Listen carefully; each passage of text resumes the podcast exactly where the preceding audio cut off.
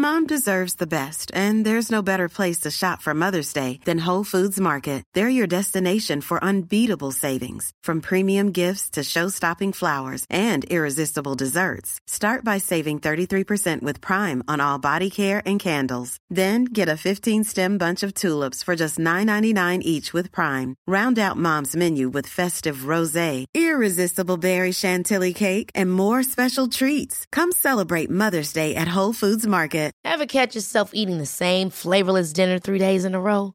Dreaming of something better? Well, HelloFresh is your guilt-free dream come true, baby. It's me, Keke Palmer. Let's wake up those taste buds with hot, juicy pecan-crusted chicken or garlic butter shrimp scampi. Mm. Hello Fresh. Stop dreaming of all the delicious possibilities and dig in at HelloFresh.com. Let's get this dinner party started.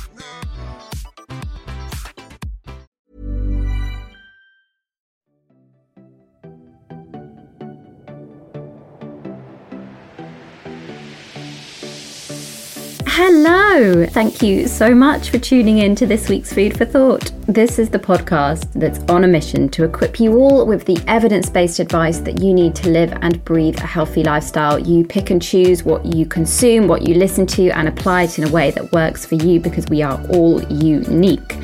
I'm Rhiannon Lambert, registered nutritionist, Sunday Times best selling author, and founder of the Harley Street Clinic Rhitrition, and of course, the evidence based supplements company Rhitrition Plus.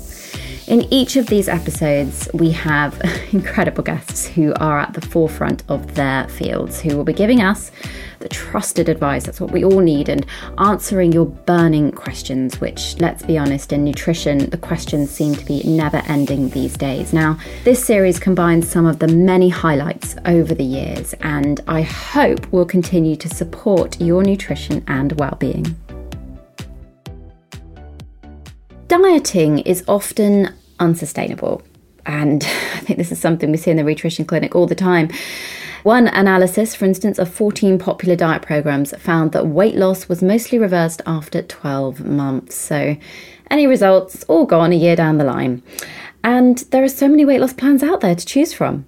And all too many of us choosing them and trying them out. But what I want you to know is that we don't all respond to a one size fits all diet in the same way. That's half the problem. It's not you being a failure, it's the fact the diets are failing you. So, this final bite sized episode of Food for Thought had to be a Weight Loss 101. What better way than to make sure that we arm you all with the advice that you need to know about weight loss and the sustainable measures to achieve it?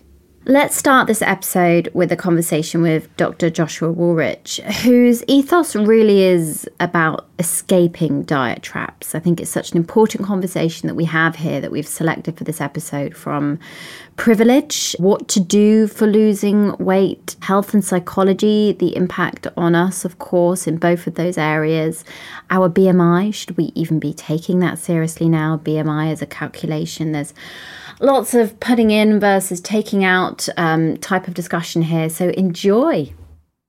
It's always finding things to avoid, right? It mm. kind of that tends to be the um, that tends to be the go-to, doesn't it? It's it's what what is not going to work for me. What am I in quote intolerant to? What am I? What should I be avoiding because it's bad in quotes for me, rather than just let's focus on the good stuff. But but let's be honest. The reason why we do that is because if we're talking about taking out, it makes us feel more safe and more secure because taking out everything around food is also wrapped up in our desire to be thin and what we look like.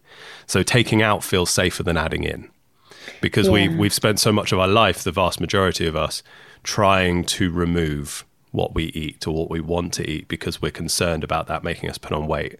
And so in thinking about including, changing our mindset to what can we put in can feel really scary because that is wrapped up in this fear of, uh, but if I add stuff in, I'm going to be eating in quotes too much, and then I'm going to put weight on, and oh, it's just much safer for me to stay what I'm doing and take out instead, because then I've you know best of both worlds.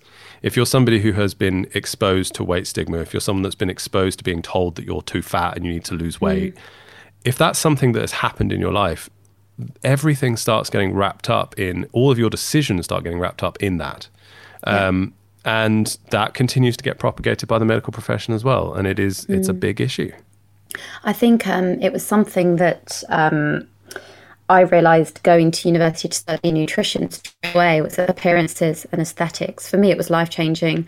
Have nothing to do with your health, and it's mm. one of the mm. first things we're taught because obviously you can be underweight, um, a healthy weight, and still not be ideally healthy. It doesn't matter how you look; it's what's going on obviously on the inside. And what you've said is right. And we see it in clinic again and again and again. The psychology and nutrition that's interwoven together are rife. And it's incredibly important to make behavior changes or to let go. You have to be able to let go of these inbuilt rules and ways that we've seen the world. It's like unlearning. That's the way I used to describe it. Unlearning everything you thought you knew and starting again. And one of the biggest things that we always found in the clinic, and this is from the very early days before I even had a team at Rhitrition, it was just myself, was that BMI was incredibly confusing for my clients. And I think it's still still in the same position now. Um, what are your thoughts on using, obviously, because you come from the medical side of things as well, mm. BMI in um, terms of health today? Are incredibly problematic. Mm. Um, it's uh, yeah, I mean it's it it's still I, I am not surprised it's still confusing for people because nothing's changed. I mean it's yeah. just it's the same it's the same um, simplistic equation to give you a number that doesn't really mean anything. Mm-hmm. Like it, it literally doesn't mean anything. It it is a it is a number based on your height and weight that means nothing. It's just a number and we have assigned meaning to it because as humans and as as a society and as a, as medics we like we like brackets. We like kind of black and white thinking. We like putting things into into sections and putting things into categories. And so we we kind of we want to do that in terms of well here's a number. We can determine okay good. Well this now I can use this number and decide whether or not I need to exercise more. But it's it's really harmful. Um, mm your your weight your your health is not defined by that number in any yeah. way shape or form. And even just at a simplistic note you can tell that based on the fact that there are strict cutoffs between these supposed categories. And so if you you know if you put on like half a kilogram you're suddenly unhealthy the next day. That's clearly nonsense. Like that's just mm. not how that works. Um, and and yet we are still very strict with these cutoffs. Um, BMI as at a population level can be useful, and what yeah. I mean by that is, you know, when you because there are so many flaws to it, when you then take an overall measure of millions of people in a population, mm. those flaws kind of even out, and so some of those discrepancies can can kind of get lost. And so, as at a at a population level, as a statistic, it can be useful for certain things, but at an individual level, it's useless. Like, mm. and it's super lazy. We have like. Uh, even in a very weight centric environment of going through medical school, we learn an awful n- different number of ways of assessing somebody's health. Yeah. And BMI is never the, the, the be all and end all of that in any way, shape, or form. And mm. if we remove BMI entirely from our assessment, we can still just as easily work out and assess somebody's health. And I would argue that we should be because it actually confuses matters because it it gives us a bias because BMI is probably one of the first things. And so if we're let's say someone's BMI is 27, which ironically statistically at a population level is supposedly the the healthiest um, BMI, even mm. though it's in the overweight category. Mm. Um, we we have a, a, BMI of 27, and that's the first thing that you see on a screen at a doctor's office, and you go, okay, well, automatically before you assess anything else, it's labeled as overweight and therefore yeah. unhealthy.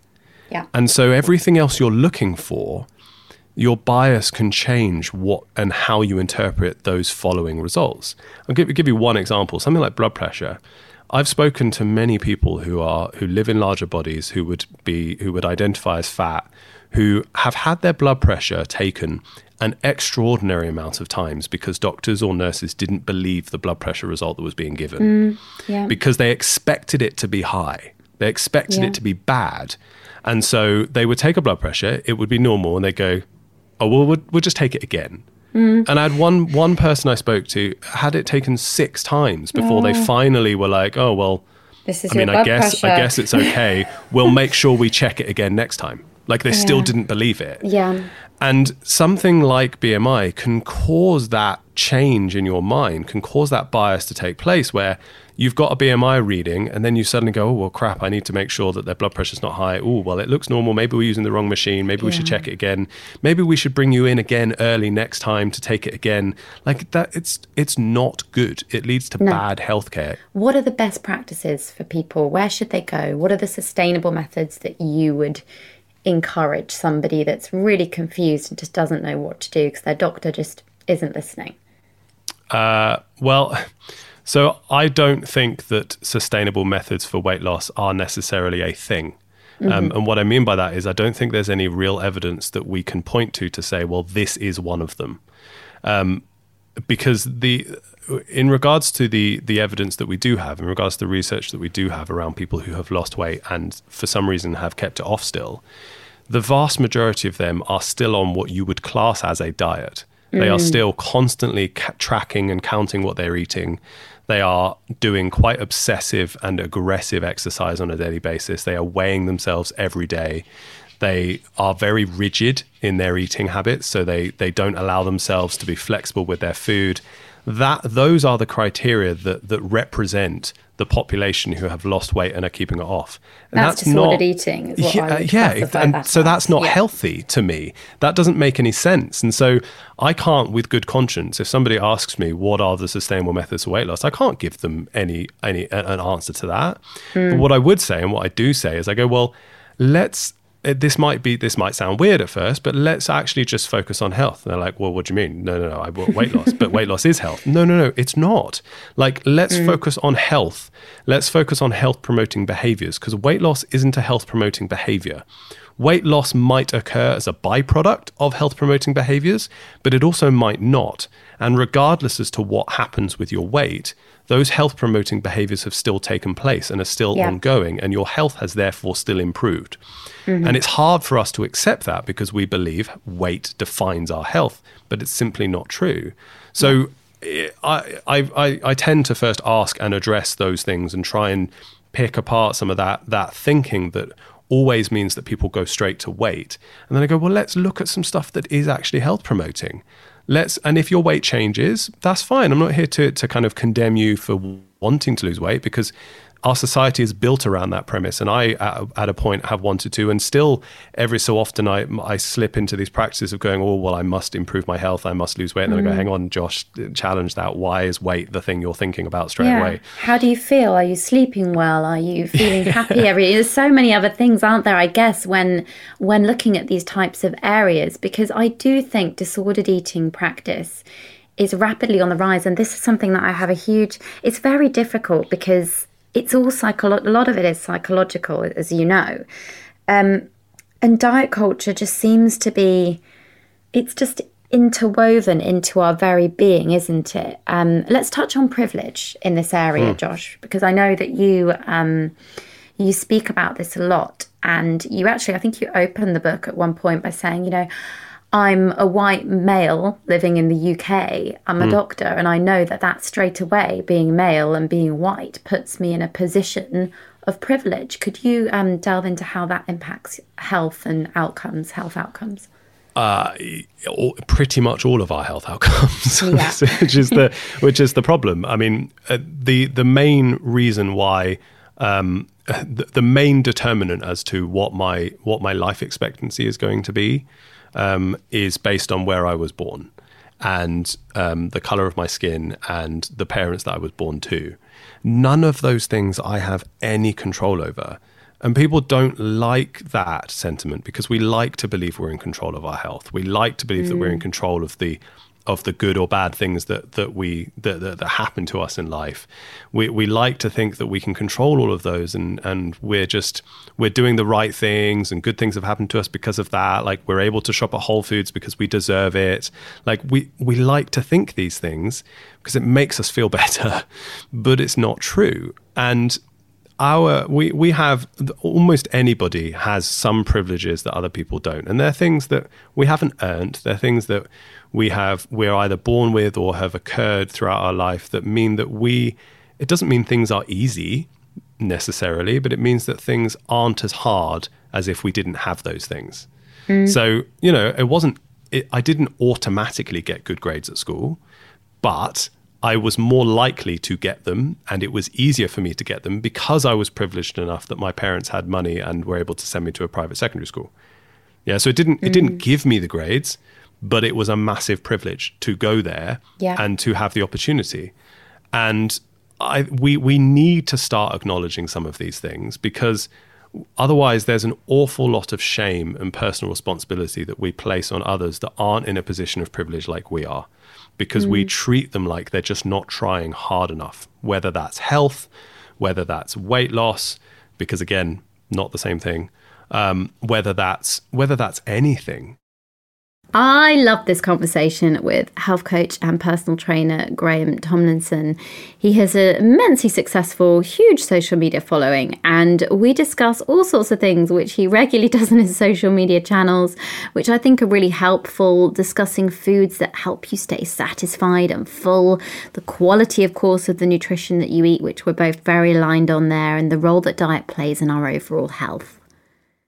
There's a difference in how foods are processed in our bodies once they've been super manufactured as well. And I think cooking from scratch is so underrated. And actually, I guess eating more than before in terms of lockdown with cooking from scratch, I guess it can lead to more weight loss, or I like to call it body fat loss. What are your views on that? I think I think ultimately I, I, I agree with you. Um, although it is, we need to stress that that's kind of inadvertent. So when we're cooking from scratch, we will tend to cook more nutritious, filling, fiber-rich, high-protein foods.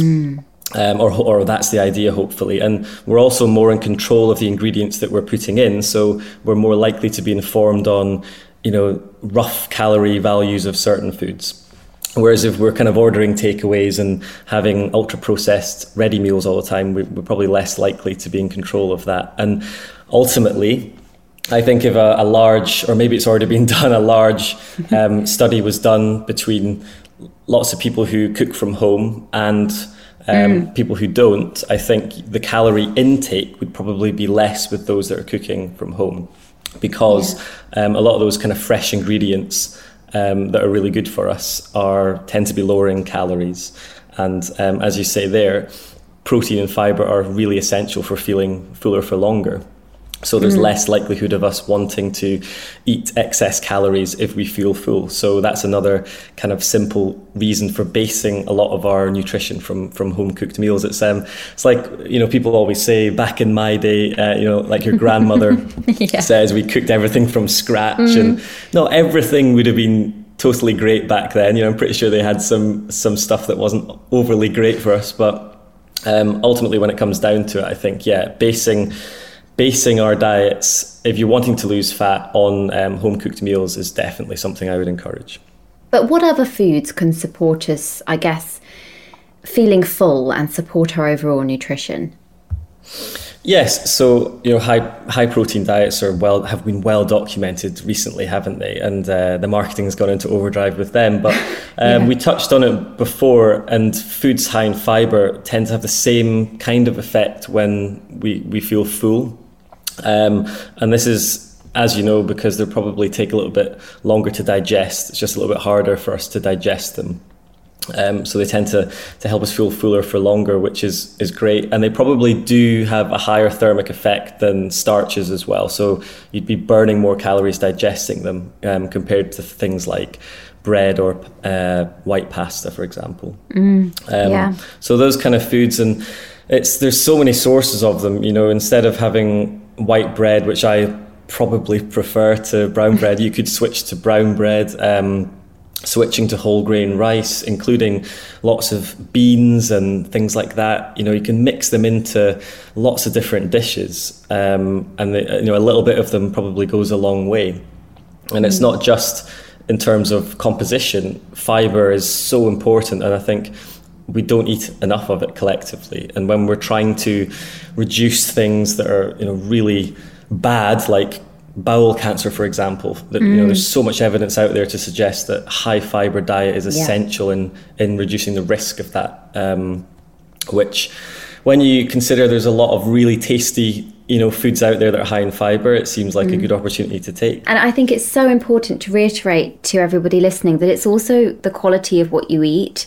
And you know, sometimes if we think too much on numbers, you're forgetting about the fundamental aspects your body requires, like we've already mentioned fiber, we've already mentioned protein. And, you know, we also know calories in terms of a margin and error, they're not 100%. So, some people find they count religiously and nothing happens because they may be counting inaccurately. You don't actually know the overall impact if you're literally living your life number for number.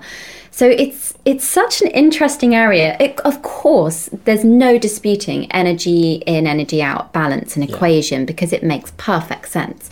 But what is difficult, I think, for everybody is actually understanding this margin of error um, the fact that it yeah. doesn't quite work like that once the calories are inside your body.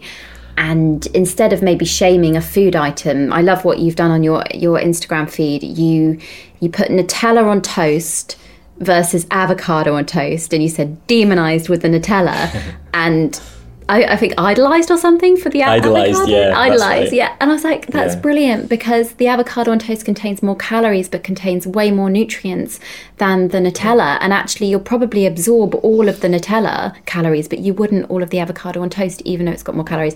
Um, in most cases, in terms of that, when it comes to reaching fitness goals, do you think diet then does have an, a pretty big role to play? I think it. I think it does. Yeah, I think that the diet has a bigger role to play than the mental capacity you put into thinking about kind of burning extra calories yeah. here and there. Yeah. I think. Um, I think definitely because you have to eat. You will be burning just by existing. Seventy percent of the calories you burn each day comes from your basal metabolic rate, and that's just by living and breathing. Um, 10% will come from digesting food, 5% from, from exercise, planned exercise if you do that, and the remaining 15% is from you know, fidgeting and uh, mm. walking and things like that. So it's quite a big percentage that 15%. And given the fact that it's really sustainable, you know, you can go for walks, you can do more chores around the house, uh, you can play with the kids in the garden. Um, it seems like a good opportunity to take to burn extra calories if weight loss was the goal, um, rather than kind of tying yourself up to an insane kind of DVD where you're having to kind of jump around your living room. Um, so yeah, but ultimately, you know, the, the diet is for me the most important thing. You know, people yeah. always say that that saying you can't out, out train a bad diet, mm. but it's probably true. A lot can happen in the next three years. Like a chatbot may be your new best friend. But what won't change? Needing health insurance. United Healthcare Tri Term Medical Plans are available for these changing times. Underwritten by Golden Rule Insurance Company, they offer budget friendly, flexible coverage for people who are in between jobs or missed open enrollment. The plans last nearly three years in some states, with access to a nationwide network of doctors and hospitals. So, for whatever tomorrow brings, United Healthcare Tri Term Medical Plans may be for you. Learn more at uh1.com. Hi, I'm Daniel, founder of Pretty Litter. Cats and cat owners deserve better than any old fashioned litter. That's why I teamed up with scientists and veterinarians to create Pretty Litter. Its innovative crystal formula has superior odor control and weighs up to 80% less than clay litter. Pretty Litter even monitors health by changing colors to help detect early signs of potential illness. It's the world's smartest kitty litter. Go to prettylitter.com and use code ACAST for 20% off your first order and a free cat toy. Terms and conditions apply. See site for details. Hey there, it's Michele Norris. I'm host of a podcast called Your Mama's Kitchen. When I travel, I'm usually looking for a way to find a taste of home when I'm not at home. And one of the things I love to do when I am at home is entertain. And Airbnb allows me to do that. When I was in California recently, I rented a house that had a great kitchen. And when we were sitting around the table, we we're all thinking, we're in someone else's house. Someone could be in all of our homes as well. If you have a home, but you're not always at home, you have an Airbnb. Your home might be worth more than you think. Find out how much at airbnb.com/slash host.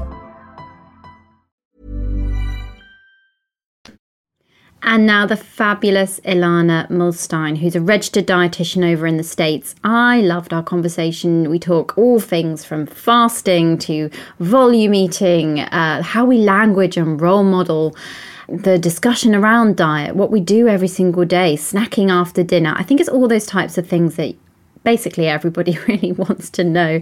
So here we go. When it comes to a weight loss perspective, I've always been in the notion from studying metabolism and biology, and even just in my personal weight loss journey and studying with clients, I've always seen that people burn if not exactly 50% more, but at, at, least several more calories in the first half of the day than the second half of the yeah. day when you're actually active and using your brain and up and about.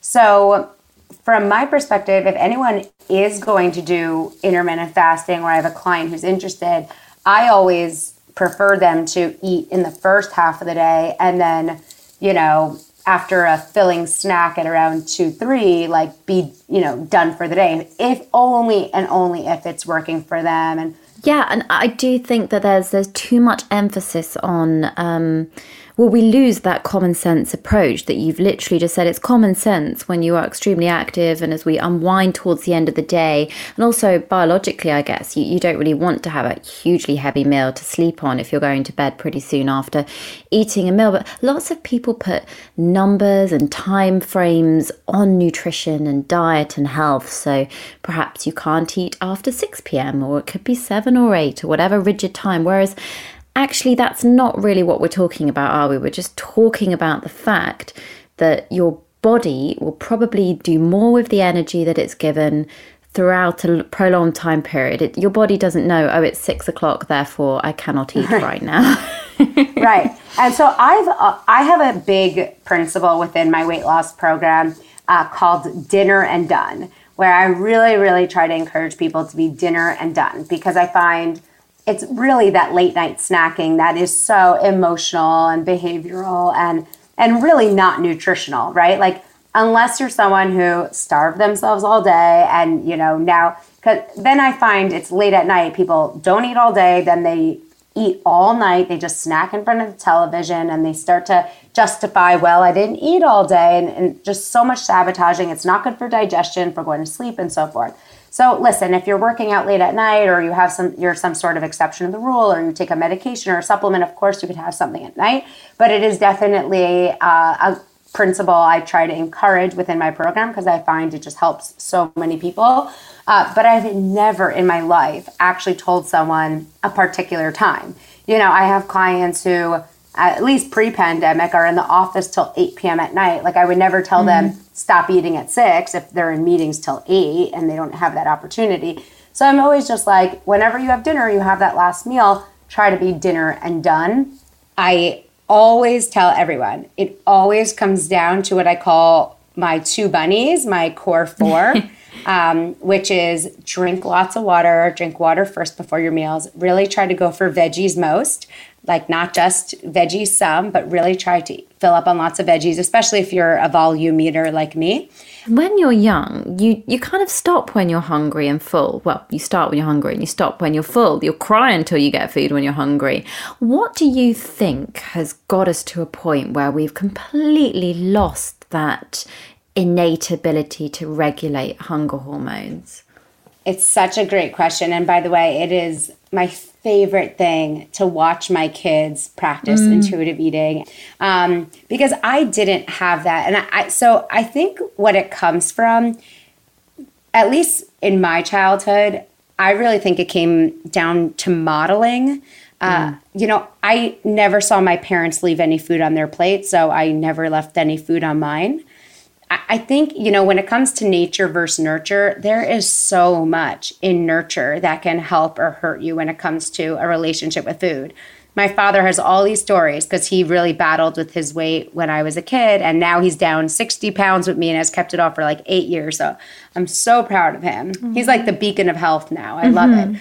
But, um, you know, I, I watched him devour and devour, and my mom just devour food and binge on food. And I think it at an early age, I didn't, I was never told, like, are you hungry? Are you full? Do you want any more? It was all just a food free for all.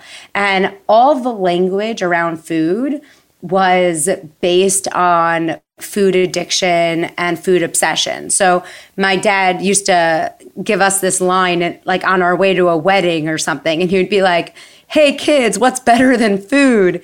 And then he would say scream, "Free food." like Oh, like right. really really toxic, like really, yeah. really toxic, uh, bad stuff. And so, you know, I think obviously we're born with an innate skill to, you know, have a sense, an intuitive sense of eating. But I really think it could either be nurtured within your household or, you know, or completely squashed altogether. So I'm thankful when I see my kids practice, you know, a sense of not having to finish a bag of chips or a full slice of cake and things like that and say they're full uh, and satisfied because it, it goes to show that, you know, my husband and I are, are thankfully practicing that to some degree.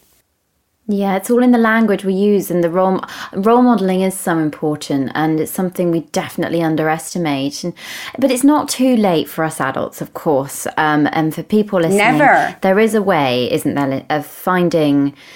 So, Ilana, finding a balance is what I guess I'm trying to say between. Oh, it, by the way, it is never to too late to get it together. Yeah. I have clients who are. I mean, my dad. My dad is 65. I mean, he is on it. I mean, I have clients 60s, 70s, I mean, 80s even. It's never too late to get it together. And it's especially never too late to acquire a healthier relationship with food. And to conclude this episode, I had to finish with Leanne. She's a wonderful dietitian, Leanne Ward, based over in Australia. And I just loved our discussion so much. We really are aligned. We talk on the benefits around dieting for those that perhaps want to go and embark upon it. Um, set point theory, which I find fascinating. I write about that in my book, The Science of Nutrition. Uh, weight loss versus fat loss. Of course, the language we use there is really key and important. And factors that determine our individual body fat percentages as well. So here we go. A lot of people will be looking for weight loss and probably assuming that if they want to lose weight, it's got to be this militant uh, routine and this strict diet. Uh, what are your thoughts on that type of belief? Yeah, absolutely. And I think that's a really common thought process for a lot of people. And I'm here to tell everyone that no, you absolutely don't need to be militant, but you do need to be two things in my experience, Rhiannon. And that is A, in a calorie deficit and be consistent because most people who try to lose a little bit of weight either are not in a calorie deficit so you know they're eating really healthy and they're exercising and that's wonderful but it's still a little bit too much for their body so they're not seeing those sort of results that they would like or they're just not consistent for long enough because what they're doing is just too strict and you know they're only able to do it for a couple of weeks um, which is honestly you know, totally normal because we don't want to give up all our favorite foods. So I'm here to tell you that there is absolutely room for your favorite foods, carbohydrates, days off the gym, a couple of extra sweets. All that is okay. It can absolutely fit. Um, but, you know, you, you just need to be consistent over time to get those results, which um, unfortunately a lot of people aren't or can't be you touched on calorie deficit so let's go let's go into that because mm. it's not that straightforward I, th- I think it can be confusing because of course there's the assumption that you could just eat calories consisting of chocolate and be in a deficit and that's going to help you see the results you need if you know what i mean Yeah, and I think that you know there's sort of two schools of thought, and as you as we mentioned before, I jumped on this um this podcast with you, Rhiannon, and you were mentioning TikTok, and I've been on the app for maybe about a year now, and there's a huge push from you know, personal trainers, uh, you know, just fitness young people, even, you know, 15, 16 year olds who now have, you know, a million followers online thanks to this brilliant app we call TikTok who are interested in health and fitness. And you see the same consistent messaging. If you want to lose fat, be in a calorie deficit. And that is the messaging that is all over social media at the moment. And mm. I'm not here to disagree with it, Rhiannon. I'm just here to say that it's as simple and as difficult as that. And I think a lot of people, and when we say things like, you know, as health professionals, to lose weight, be in a calorie deficit, all that's teaching, a, you know, a 13 year old, a 15 year old, an 18 year old, a young person is count your calories. And that is mm. absolutely mm. not the message that I want to send here today because there is so much more to life than weighing all of your food out, inputting it into an app, trying to hit your macros, trying to stay under your calorie amount. But it, it honestly is very, very important for weight loss. But there are some things that we can do that allow us to be in a calorie deficit that don't mean that we have to actually count calories long term as well. I think for a lot of people, um, particularly working under the guidance with a health professional such as a registered dietitian, um, it can be, you know, safe and sustainable anywhere um, from about sort of eight to 16 weeks. I don't like to keep my clients in deficits for longer than that. And if you look at, you know, um, a lot of, you know, women and men doing bodybuilding comps, some of those guys are dieting six to 12 months of the year. So metabolic and mentally afterly as well, that, that sort of competition phase, there's all sorts of things going on as well. So I think that shorter deficits are absolutely better, but it doesn't mean that they have to be super, super strict because you're going shorter with them, if that makes sense. I'm really, really about that lifestyle approach. We want you to actually change your baseline over time. And I work with within a one-on-one coaching program for my ladies, Rhiannon. But it's a 12-week coaching program. But I always say I want you to think with 12 months in mind because even 12 weeks, it's such a short amount of time. Mm. We, we can't really achieve too much. We can achieve some wonderful health behaviors. But in terms of long-term fat loss, that's actually going to stay off long term. You know, once we lose it, we don't want to regain it again.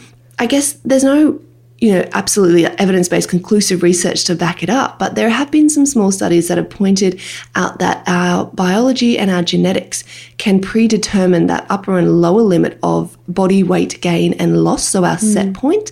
However, the particular, I guess, like set point that our bodies have, these limits are actually determined by behavioral interaction and some environmental factors. So I love the quote, Rhiannon, that says, um, genetics loads the gun, but environment mm. pulls the trigger.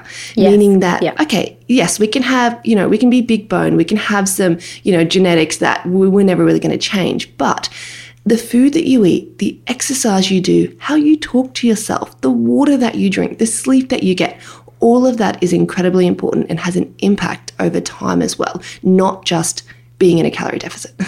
and for most people, that's so strict that what happens is the longer and harder you diet for, the the more we can sort of um, drop our metabolism down over time, which which is not ideal. And I think that that obviously you know not obviously but i think that that can contribute to that set point theory and that chronic yo-yo dieting mm. increasing over time because what we're losing we're looking at weight loss when we should really be losing at looking look you know looking at losing fat loss over time we can't change those genetics that we were dealt with, but we also don't want to use that as an excuse. And as I mentioned, and I'm going to say my favorite quote again, Rhiannon genetics loads the gun, but yeah. environment pulls the trigger. Yeah. Meaning that all of these things that we do are so incredibly important. Just because, you know, your your parents had diabetes or just because you come from a family that has struggled with heart disease or obesity doesn't necessarily mean that you don't do anything to try and help yourself, you know? the food and the quality that you eat matters the environment that you have matters the exercise you do matters the water and the and the nutrients that you get in that all matters so mm. i think the first factor is genetics but i wouldn't say that it's not modifiable i would say that it um, you know causes some people to maybe start off on the back foot but that's okay there are definitely things that we can do to um, assist us there and i would also say probably the other factor rhiannon would be um, dieting and weight loss history as i mentioned like that yo yo yeah. dieting because mm. you can end up changing your set point over time. So I think that that's one big factor that not a lot of people consider when it comes to sort of determining your weight is because your body sort of likes that set point. And the more you play with that, the more you might end up uh, having a larger set point over time. And I think that there are also you know, some medical conditions, things like, um, I don't know, PCOS, hypothyroidism, you know, those are things that might make it more difficult to lose body fat, but they don't entirely determine your weight. You know, you can still learn to optimize your condition, work with your health professional and your team. Um, and actually, we've seen a lot of clients being able to, to lose body fat safely and sustainably over time from optimizing um, their health conditions, but working with their whole, you know, primary healthcare team, their doctor, their dietitian, their exercise professional. It's not a one man job when it comes to a lot of these medical conditions. Thank you to all of our amazing experts for coming on the podcast. Thank you so much for listening to the final episode of my special series of Food for Thought. But I do truly hope that you've learned lots. That's the whole goal of this podcast over the last eight weeks, and that we have deciphered fact from fiction in some of the most heavily discussed areas of nutrition. I just wanted to say a huge thank you to all of you listeners. I couldn't do it without you. I can't believe we're on series 14. And if you do have the time and you are a fan and you want me to keep going with this podcast, then please do kindly leave a review if you can on your podcast app, because that's the way that we can, of course, help and reach more people. And if you're looking for more information to help, then perhaps check out my latest book, Deliciously Healthy Pregnancy. Of course, there's also my Sunday Times bestseller, The Science of Nutrition and Renourish, A Simple Way to Eat Well. You can, of course, go and book in for one to one nutrition consultations at the Rhitrition Clinic, and you'll find lots of healthy recipes if you just head over to rhitrition.com. Plus, excuse the pun, but Rhitrition Plus is now here. So for evidence-based supplements you can trust, go and check out rhitritionplus.com. And of course, follow me on all social channels at Rhitrition and at Rhitrition Plus.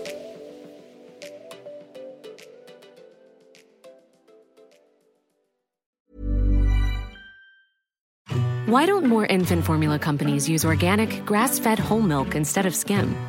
Why don't more infant formula companies use the latest breast milk science? Why don't more infant formula companies run their own clinical trials? Why don't more infant formula companies use more of the proteins found in breast milk? Why don't more infant formula companies have their own factories instead of outsourcing their manufacturing? We wondered the same thing. So we made ByHeart, a better formula for formula. Learn more at byheart.com.